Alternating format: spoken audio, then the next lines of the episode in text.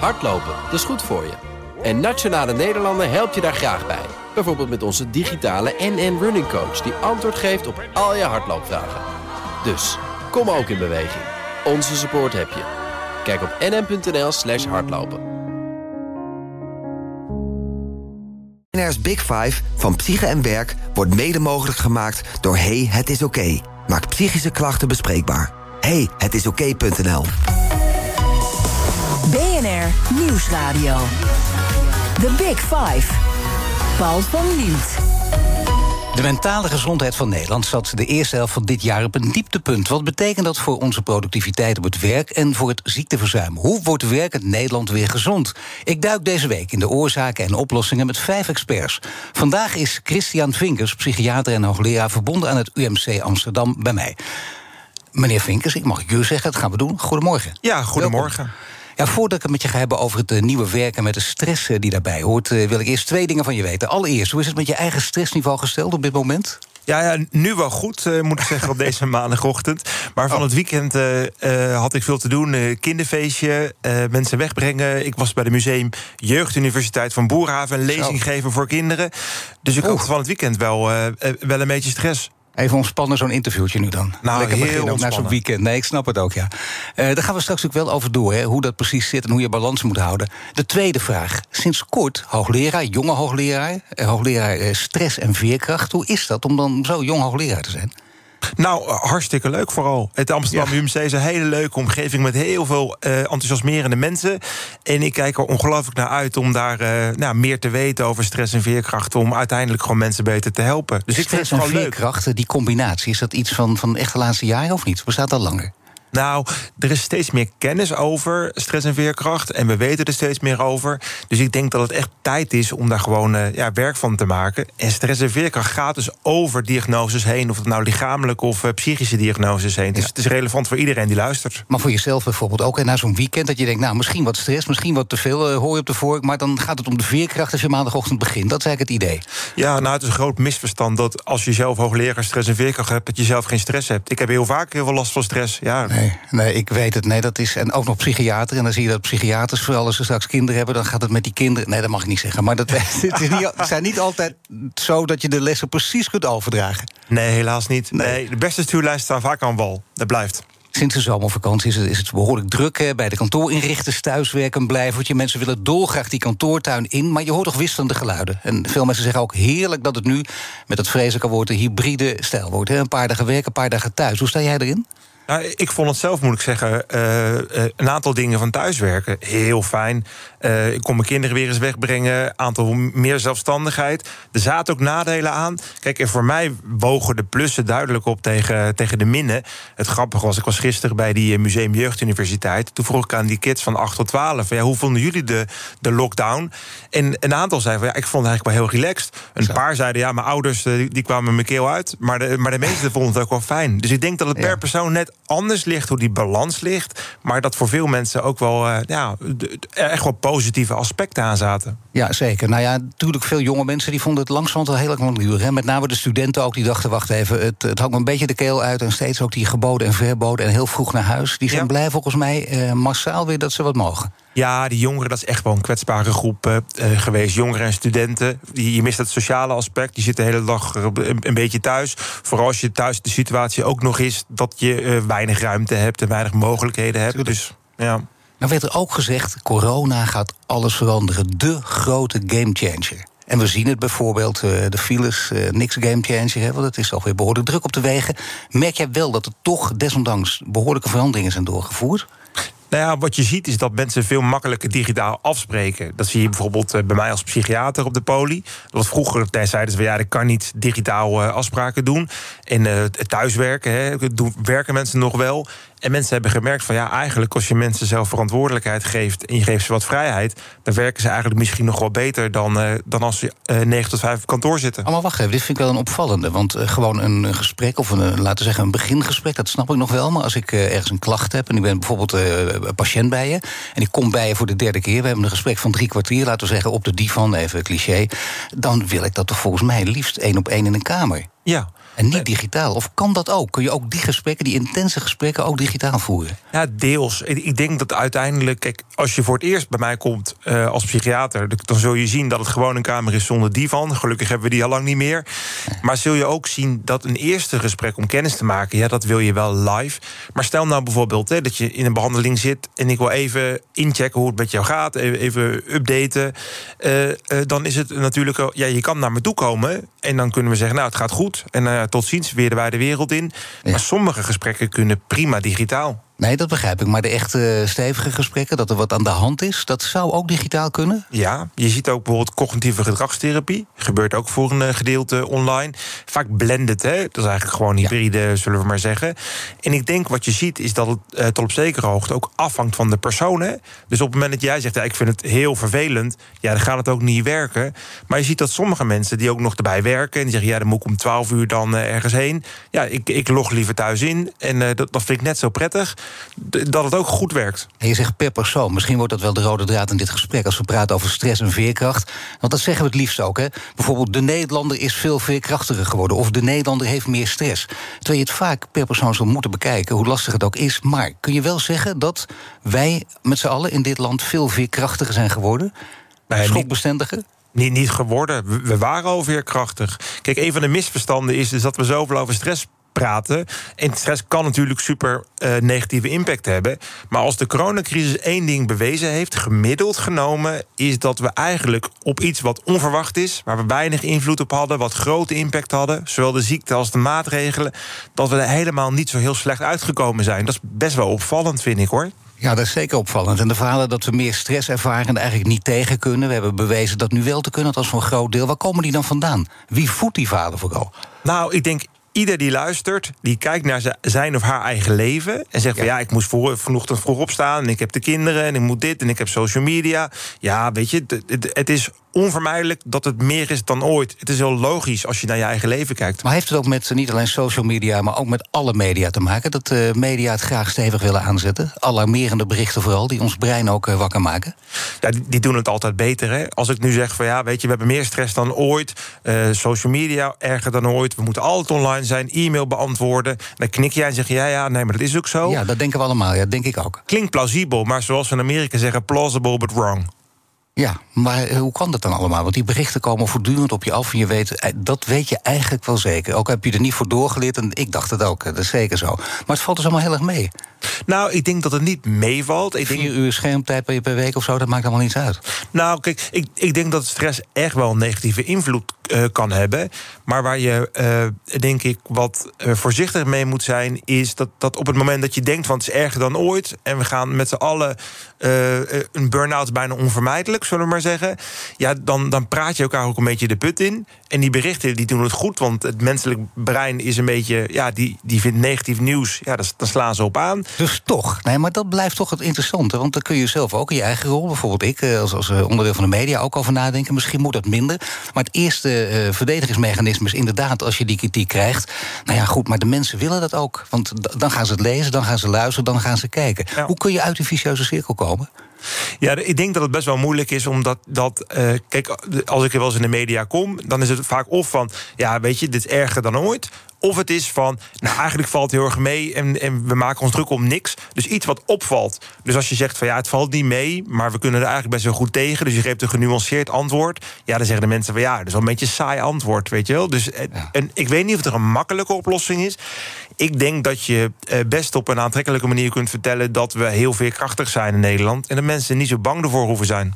En dat het toch geen saai verhaal hoeft te worden. Nou, ik ben benieuwd, kijken of het lukt. Wat een enorme opgave vandaag, maar de, dat gaat wel lukken, denk ik. We hadden net al over jongeren.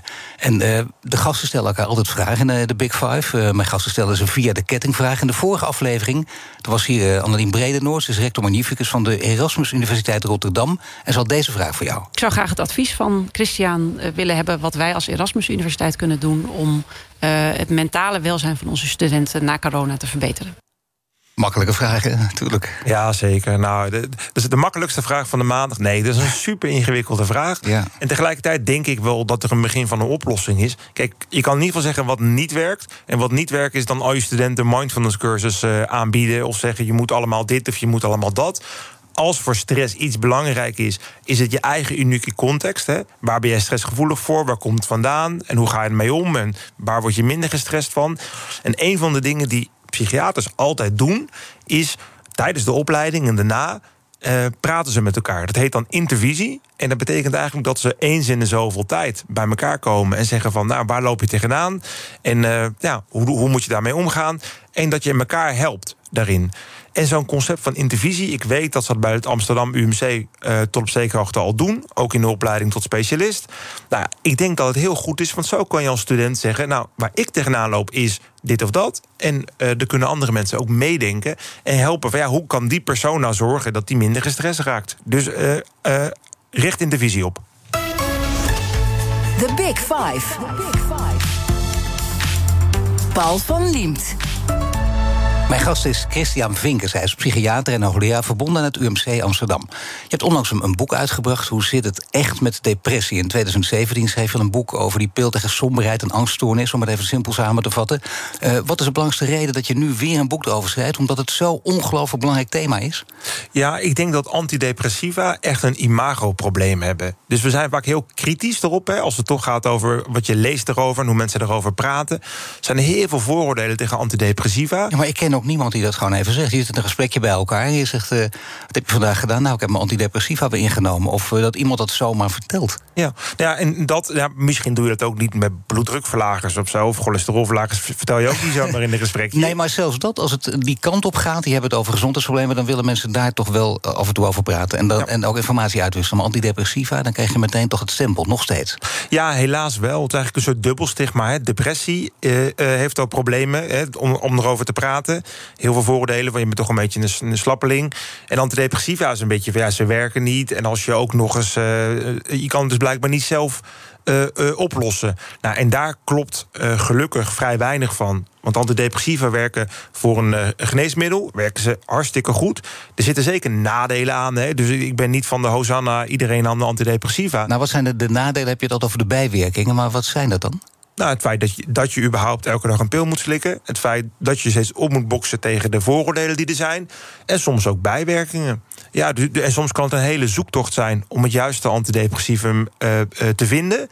De, en de balans ligt voor iedereen weer anders. Maar voor sommige mensen zijn antidepressiva echt letterlijk levensreddend. Wanneer zijn ze echt levensreddend? Wanneer helpt het voor, voor sommige mensen zeker? Nou, ik had bijvoorbeeld een, een, vorig jaar een, eh, man en die was zeer ernstig depressief. En die worstelde al een hele tijd mee. En die is met een behandeling van depressie. Kijk, en dat is een ander misverstand. Hè. Antidepressiva zijn deel van de behandeling. Ook praten, ook stressvermindering, ook voeding en slapen en rennen. Maar die heeft met antidepressiva en de rest van de behandeling is helemaal opgeknapt. En als je dan ziet hoe iemand dan met echt een enorm pikzwarte bril uh, de wereld bekijkt, uh, somber is en eigenlijk heel veel aan de dood denkt. En uiteindelijk weer opknapt en kan genieten van zijn kinderen en van zijn vrouw kan genieten. Ja, dat is denk ik echt gewoon een, een wereld van verschil. Maar betekent het dan wel, dit is natuurlijk fantastisch als dit met je gebeurt, dat je die, die, die wat vrolijke blik opeens krijgt, of opeens langzamerhand via medicatie dus. Maar dan zit je wel je leven lang aan die medicatie vast, of niet? Nee, Nee, dat is een ander iets dat mensen zeggen van als je eenmaal uh, begint, dan moet je de rest van je leven slikken. Kijk, er is heel veel uh, discussie over stoppen met antidepressiva. Maar de richtlijnen van depressie zeggen bijvoorbeeld: als je één depressie hebt gehad en je slikt antidepressiva, en het gaat over, ja, dan ligt het voor de hand om na een half jaar te kijken: kan ik ze, kan ik ze afbouwen?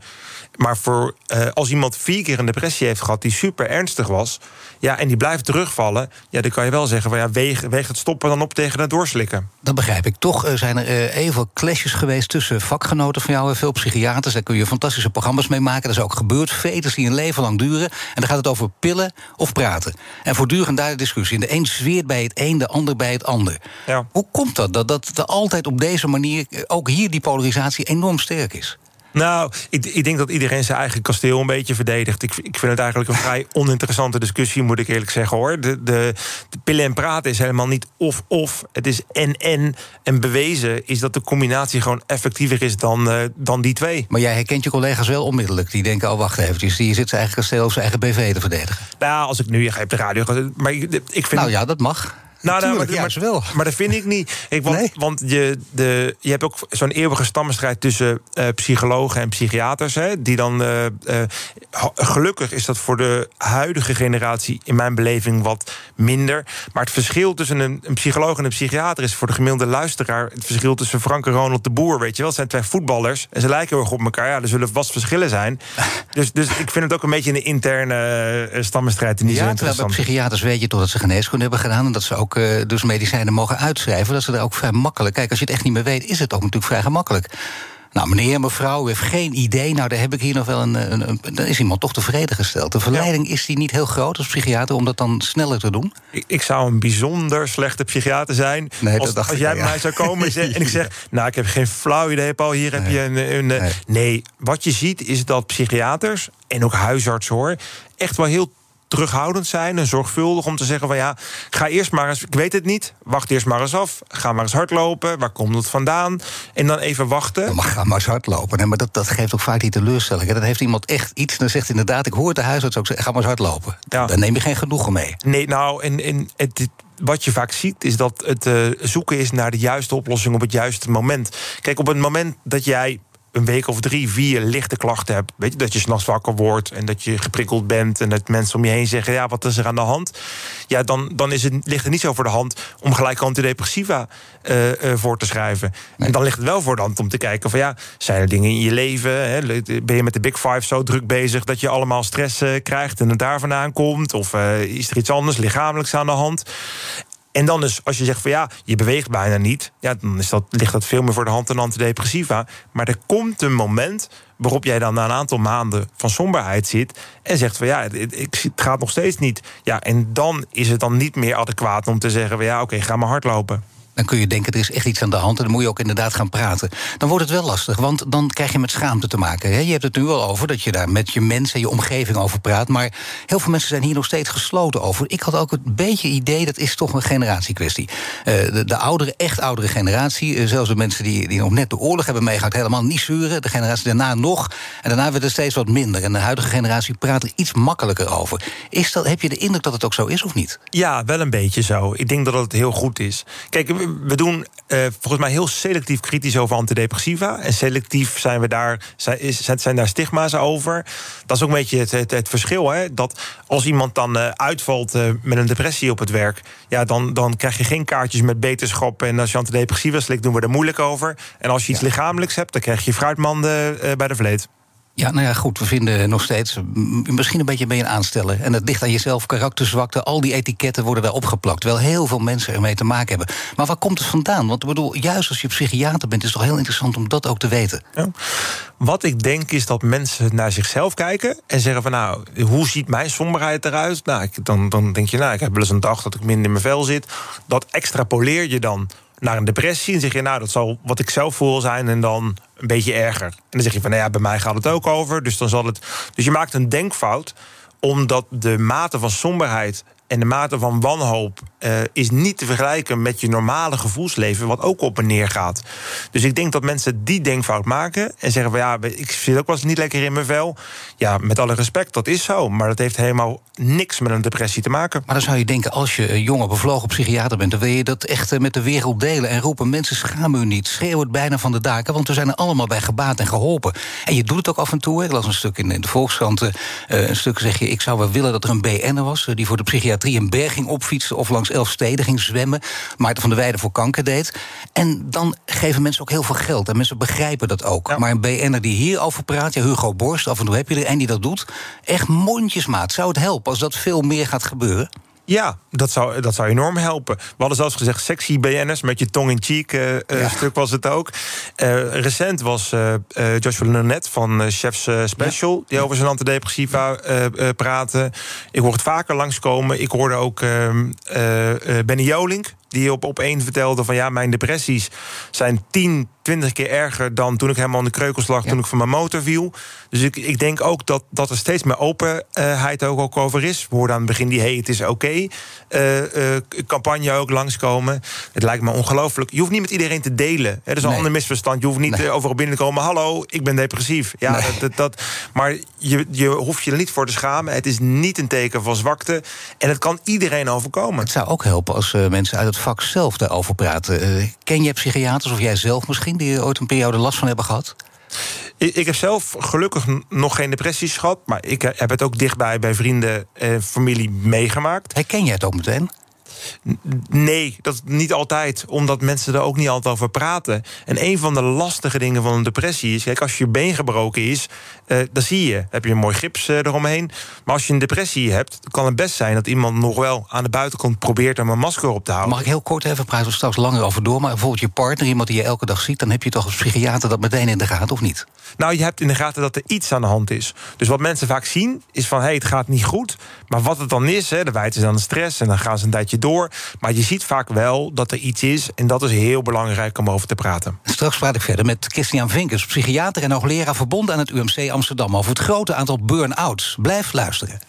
BNR's Big Five. Business Booster. Hey ondernemer, KPN heeft nu Business Boosters. Deals die jouw bedrijf echt vooruit helpen. Zoals nu, zakelijk tv en internet, inclusief narrowcasting... de eerste 9 maanden voor maar 30 euro per maand. Beleef het EK samen met je klanten in de hoogste kwaliteit. Kijk op kpn.com slash businessbooster. Business Booster. BNR Nieuwsradio. The Big Five. Paul van Liemt. Welkom bij het tweede half uur. Deze week vijf kopstukken uit de wereld van zorg en welzijn. Morgen praat ik met Pepijn van der Meulen van Lifeguard... over hoe werk te combineren met een gezond leven. De gast is Christian Vinkers, psychiater en hoogleraar... verbonden aan het UMC te Amsterdam. Komend half uur wil ik in ieder geval nog twee onderwerpen met je bespreken. De kantoortuin na de anderhalve meter... en de brede waaier aan burn-out benamingen. En laten we daarmee beginnen, want dat is ook een lastige... misschien komen we hier toch vanzelf ook op de media. Een van de nieuwe volksziektes de burn-out. En volgens het RIVM komt één op de vijf mensen met burn-out klachten. Wat is dan in die definitie, wat is dan burn-out precies? nou, dat is een hele goede vraag. En, en waar eigenlijk geen goed antwoord op is. Een van de grote problemen is dat er heel weinig grip is op burn-out. Is dat niemand echt goed weet eh, eh, wat het is. Kijk, als psychiater, burn-out staat niet in de, in de handboeken van de, van de DSM.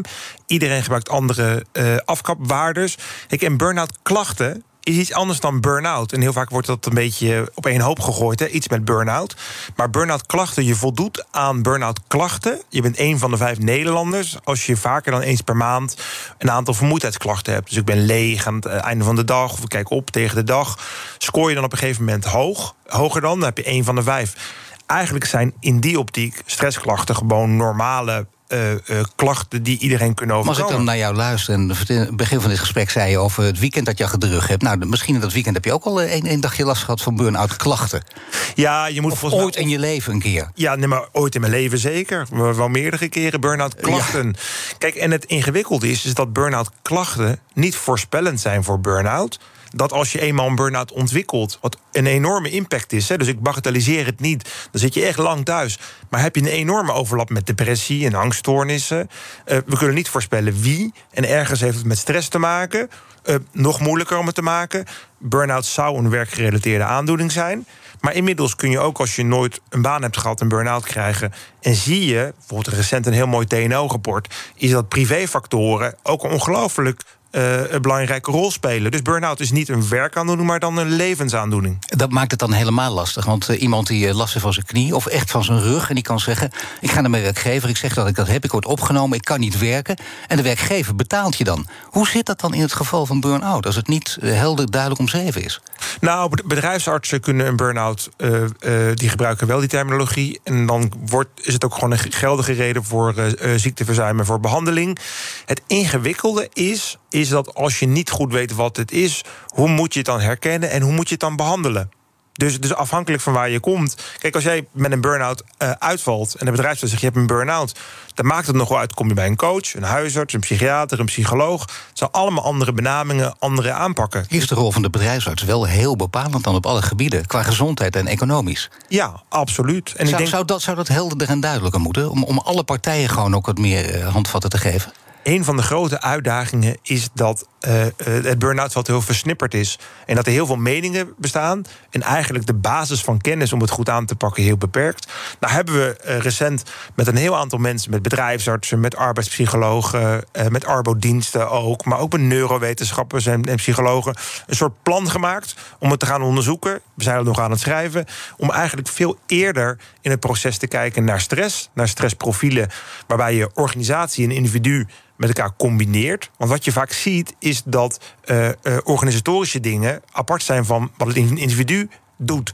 En dan zeggen mensen van ja, een weerbaarheidstraining voor een individu.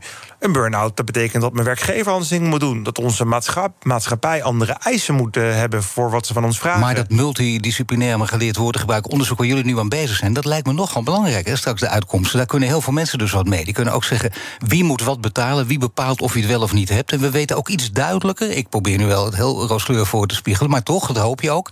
We weten iets duidelijker wat er echt aan de hand is. Ja, en ik denk dat als je in plaats van het gaat hebben over burn-out, over uh, vroegherkenning, hè, over preventie van, van stress ook, dan kan je bijvoorbeeld, we weten steeds meer over, ook als stressonderzoeker, van wanneer gaat het nou mis. En dan kan bijvoorbeeld een signaal dat jij stressklachten hebt, kan leiden dat jij iets moet doen. Maar kan ook zeggen, ja, werkgever, dat betekent dat jij dingen moet aanpassen in je werkomgeving.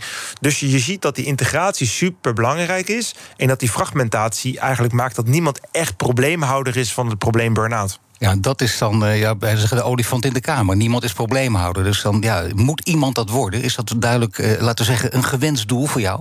Ja, en, en iemand zou eigenlijk de, de, verschillende partijen moeten, de verschillende disciplines. Kijk, burn-out is eigenlijk, heeft zoveel uh, uh, facetten dat je eigenlijk niet, net als een diamant, heeft heel veel facetten, dan moet je niet uh, kapot maken, want dan maak je de diamant kapot. Die moet je combineren met elkaar. Dus sociologie en de psychologie en de neurowetenschappen en de, de arbodiensten en bedrijfsartsen. Allemaal hebben ze een stukje van de puzzel die we samen moeten leggen. Wat is het in de praktijk? Als jij nu met patiënten praat, dan kun je natuurlijk wel uh, rode draden zien, dan kun je ook patronen zien. Uh, wat betekent het? Wat ik lees bijvoorbeeld is: je hebt pas een burn-out, je hebt echt pas een burn-out als je een, een half jaar echt niet je bed kan uitkomen. Of je ligt op een bank en je kunt letterlijk niet opstaan. Ik vraag het zelf ook heel vaak aan mensen die het gehad hebben of denken te hebben. En dan ja. wil je precies weten wat het dan is. Maar zijn dat dan belangrijke symptomen of moet je ergens anders op letten? Nou, er is een richtlijn uh, burn-out en overspannenheid. En die zeggen van nou, je moet minimaal zes maanden hebben. Ja, maar sorry dat ik even, maar even los van de richtlijn. Even wat je zelf meemaakt in je praktijk. En dat je denkt, nou, dit, dit komt vaak terug. Dit zijn patronen die ik herken. Nou, ik, nou als je het aan mij vraagt, ja. ik, ik vind als psychiater... ik kan geen burn-out goed diagnosticeren. Ik zou niet weten hoe. Zo. Nee, want, want het ingewikkelde is... Kijk, als mensen zeggen... ik heb al zes jaar last van vermoeidheidsklachten... en ik heb, ik, het lukt me niet en uh, ik ben vaak somber en angstig en piekeren... Uh, dan voldoe je bijna altijd ook aan de criteria voor een depressie. En, en wat je doet is die twee dingen aan elkaar trekken... en zeggen van nou, burn-out is echt iets anders dan depressie... Maar mijn wedervraag is, ja, ik, ik weet het niet. Dat is het mooie van wetenschap. Hè. Wetenschap probeert zichzelf een beetje onderuit te halen. Maar ik denk dat we heel kritisch moeten zijn op het concept uh, burn-out. Niet de lijden, hè, het lijden of de impact ervan. Want dat is enorm. Maar als we doen dat het een aparte aandoening is... die goed omschreven is, die goed te diagnosticeren en goed te behandelen is... ja, dan houden we elkaar voor de gek. Maar dat is inderdaad wel een, een, stevige uitspraak. Want ik bedoel, jij als psychiater zou dat natuurlijk wel moeten weten en moeten kunnen herkennen. Omdat er zoveel consequenties aan verbonden zijn. Ja. Mensen willen het ook graag weten. Het is voor jezelf ook geruststellend in geluk. Dan weet je tenminste wat je hebt. Ja. Uh, maar ja, dat geldt ook voor uh, straks. Uh, wie is er inderdaad verantwoordelijk voor? Wie moet het betalen? Zo werkt het ook op het werk natuurlijk. En dan moet je dat weten. Dat is, dat is, laat ik het anders proberen te vragen. mensen die het nu hebben, van je zegt, nou, dat weet ik 100% zeker, dat is een burn-out. Komt dan overeen met de symptomen die ik net beschreven heb? Dat het ook tenminste zes maanden moet duren, of in ieder geval een hele lange periode? Ja. Dat, je, dat je dus echt ook letterlijk niet meer kunt opstaan. Dat, dat soort acute reacties die je merkt bijna. Of, of langzame reacties misschien, maar dat je iets extreems aan jezelf merkt. Ja, nee, dat kan zeker. Maar ik denk dat het als iets burn-out kenmerkt, is het uh, vele soorten en maten. Dus er zullen mensen zijn die in één keer uitvielen, niet meer konden lopen, amper van de bank afkomen, die heel vermoeid zijn. Maar er zullen ook mensen zijn die in die lichtere vormen hebben, die bijvoorbeeld heel labiel worden, of die heel prikkelbaar zijn, of die heel somber zijn. En dat, dat, dat scharen we nu onder de noemer burn-out. Maar burn-out staat niet in de DSM, het handboek van de psychiaters. Dus er wordt per definitie niet binnen de geestelijke gezondheidszorg gebruikt als, uh, als diagnose. Dus het is een diagnose die wij als psychiaters niet kennen. Kijk, ik vind psychiaters moeten zich zeker met burn-out bemoeien. En moeten helpen om met je helderheid te, te scheppen. Mede, en niet als enige, niet dat wij de redders zijn en dat kunnen doen. Maar we kunnen wel helpen met elkaar om die puzzel te, te leggen. Kijk, in de richtlijn staat bijvoorbeeld overspannen is korter dan zes maanden en uh, burn-out is langer. Maar dat is gewoon wat je met elkaar afspreekt. Dat is gewoon een semantische kwestie. Maar je kunt ook zeggen, we gaan voortaan in de toekomst spreken. Dat zou kunnen. Stel dat dat uit wetenschappelijk onderzoek blijkt. Dan zou het bijvoorbeeld kunnen dat je voortaan gaat spreken in de toekomst van overspannenheid. Burn-out schrappen we. En je, de volgende stadium is uh, depressiviteit in bepaalde mate. Licht of hevig. Ja, zo is en, dan, en dan zou burn-out kunnen wegvallen omdat we niet precies weten wat het is. Ja, maar eigenlijk schrijf je dan de hete aardappel door naar overspannenheid hoor. Dus, dus dat risico loop je natuurlijk wel. Kijk, uiteindelijk denk ik, een van wat jij nu zegt, denk ik een kernpunt. Dat is namelijk, onderzoek moet uitwijzen dat. En als één ding heel belangrijk is, is de discrepantie tussen hoeveel we praten over burn-out, burn-out klachten en hoe weinig we erover weten en discipline samenwerken. Uh, we investeren er ook weinig in. Kijk, uiteindelijk, hè, als het miljarden kost aan werkgevers en een enorme impact en leed die het heeft. En als Nederland BV we niet investeren, als overheid niet, als werkgevers, als, als met elkaar, om dat te doen. Ja, je, je oogst wat je zaait. En als je amper investeert, dan zeg je ja, we kunnen de puzzel nog steeds niet oplossen. Zou ik zeggen, ja, dat, dat verbaast me helemaal niks. Nou, dan maak je inderdaad, om, uh, laten we zeggen, interviews met, met deze mensen die er ook verantwoordelijk voor zijn, die zeggen dan we zijn ermee bezig of er is een commissie opgericht. Dan krijg je dat soort antwoorden en je zegt dat is dan te laat. Is er in corona wat gebeurd dat bijvoorbeeld hoger op de politieke agenda staat in Den Haag? nou, ik denk dat, dat zowel het uh, ministerie van Sociale Zaken als Die hebben echt wel scherp dat het een groot probleem is. Het is een wicked problem, omdat niet één partij het op kan lossen. Dus je hebt gewoon meerdere mensen nodig. Maar recent zijn ook tafels ge, uh, ontstaan waarin alle partijen met elkaar samenkomen. Ja, ik, ik, ben natuurlijk een beetje gebiased, maar de eigen plannen met de hele partijen om met, met stress uh, eerder te kijken en burn-out uh, tegen te gaan. Ja, ben ik ook wel tamelijk enthousiast over. Ik denk dat er echt wel optimisme mag zijn, maar je mag ook wel ja, kritisch optimistisch zijn. Nu uh, spraken we uh, van tevoren even kort met elkaar. Toen had je het over Maxima. Dan zeg je, nou luister even, die Maxima die mag niet onvermeld blijven tijdens het interview. Die heeft belangrijk werk verricht. Ja. Niet dat ze zelf een burn-out heeft, voor de duidelijkheid. Mensen denken misschien dat ik dat nieuws nu aankondig. Dat is het niet, hè? Nee, het, vorige week was de lancering van Hoofdzaken. En Hoofdzaken is een initiatief van uh, Zonnewee van NWO, van Mind en van de Hersenstichting. Om eindelijk wat te doen om de partij bij elkaar te brengen. En eigenlijk een voor over alle hersenaandoeningen heen, hè, psychisch, neurologisch, dus van dementie, depressie, Parkinson. Om met elkaar te kijken, laten we uh, fundamenteel onderzoek en de praktijk verbinden. Het perspectief van de patiënten met elkaar uh, uh, verbinden. En ook daar nou eens een keer echt goed in investeren om daar stappen in te nemen. En daar was uh, Are Majesteit aanwezig om, om dat manifest van de hoofdzaken om dat te ondertekenen. En het is vooral belangrijk omdat het daarmee niet alleen, zoals het dan heet, een beetje lelijk op de kaart staat, maar ook omdat iedereen dan weet wat er aan de hand is. En dat het ook misschien dat taboe er een beetje afgaat. Ja, en dat hoop ik heel erg. En dat er wat gebeurt. Het gaat niet alleen maar om geld. Het gaat om bewustwording. Het gaat om samenwerking. Maar het gaat ook over investeringen. Dat, dat, daar moeten we gewoon heel eerlijk over zijn. Als je niet investeert, ja, dan, dan ga je heel weinig op uh, krijgen. We praten zo verder, maar er staat iemand uh, heel gestrest tegenover je. Zometeen praat ik verder met Christian Fink, is hoogleraar stress en veerkracht... en BNS Big Five van psyche en werk. Maar eerst naar Iwan Verrips, want Iwan zometeen om 11 uur is BNR breekt. En ja, we zijn allebei een beetje gestrest, want wij willen dit wel even weten. Wat ja, gaat er gebeuren zometeen? Nou ja, het valt wel mee met de stress. Ik ben wel uh, gespannen in de zin van... Uh, momenteel is uh, de rechtbank Amsterdam bezig met zijn vonnis in de zaak... tegen die twee mannen die worden verdacht van de moord op advocaat Dirk Wiersum. Er is nog geen uitspraak, maar dat houden we natuurlijk in de gaten. En BNR breekt heeft ook te maken met ja, um, het, het, het, het netwerk rondom Ridouan Taghi. Want ook vandaag wordt Youssef Taghi voorgeleid aan de rechtercommissaris. Hè, dat is die uh, neef, precies, neef van Ridouan Taghi. Zijn, was zijn advocaat, vrijdag aangehouden in de EBI in Vught. Hij zou het uh, contact tussen Ridouan Taghi en de buitenwereld hebben verzorgd. En uh, ook zou er zijn gesproken over uitbraakplannen. Ons breekijzer vandaag is... het moet onmogelijk worden dat criminelen... vrienden en familie als advocaat aanwijzen. Ik ben heel benieuwd hoe onze luisteraars erover denken. Um, aan de ene kant, ja, een vrije advocaatkeuze is natuurlijk een groot goed. maar aan de andere kant, ja, uh, misschien vind je het ook wel onvoorstelbaar dat een van de grootste criminelen van deze tijd, althans verdachte, maar goed, daar gaan we dan toch maar even uit, ja. zijn neef nota bene als advocaat kan en mag aanwijzen. Nou, ons breekijzer dus. Het moet onmogelijk worden dat criminelen vrienden en familie als advocaat aanwijzen. Ik praat er om 11 uur over met een panel, met een deskundige, met strafrechtadvocaat Richard van der Weijden. En ik ben benieuwd hoe onze luisteraars erover denken. Die kunnen bellen naar 020 468 4 keer 0 020 468 4 keer 0 En dan kijken we met en schuin ook, ook nog eventjes naar de uitspraak in de zaak Wiersum. En als daar nieuws over is, hoor je dat natuurlijk hier. Ja, mooi, ook wel belangrijk onderwerp. Straks dus bij Iwan in BNR Breekt. BNR Nieuwsradio. The Big Five. Paul van Liemt. Je luistert naar BNS Big Five van Psyche en Werk. Later deze week praat ik nog met Ninette van Hasselt van het Trimbos Instituut... over het effect van alcohol en drugs op het brein. Mijn gast is Christian Vinkers, psychiater en hoogleraar... verbonden aan het UMC Amsterdam. Ja, hoe goed is er omgekeken naar het, naar het personeel in coronatijd?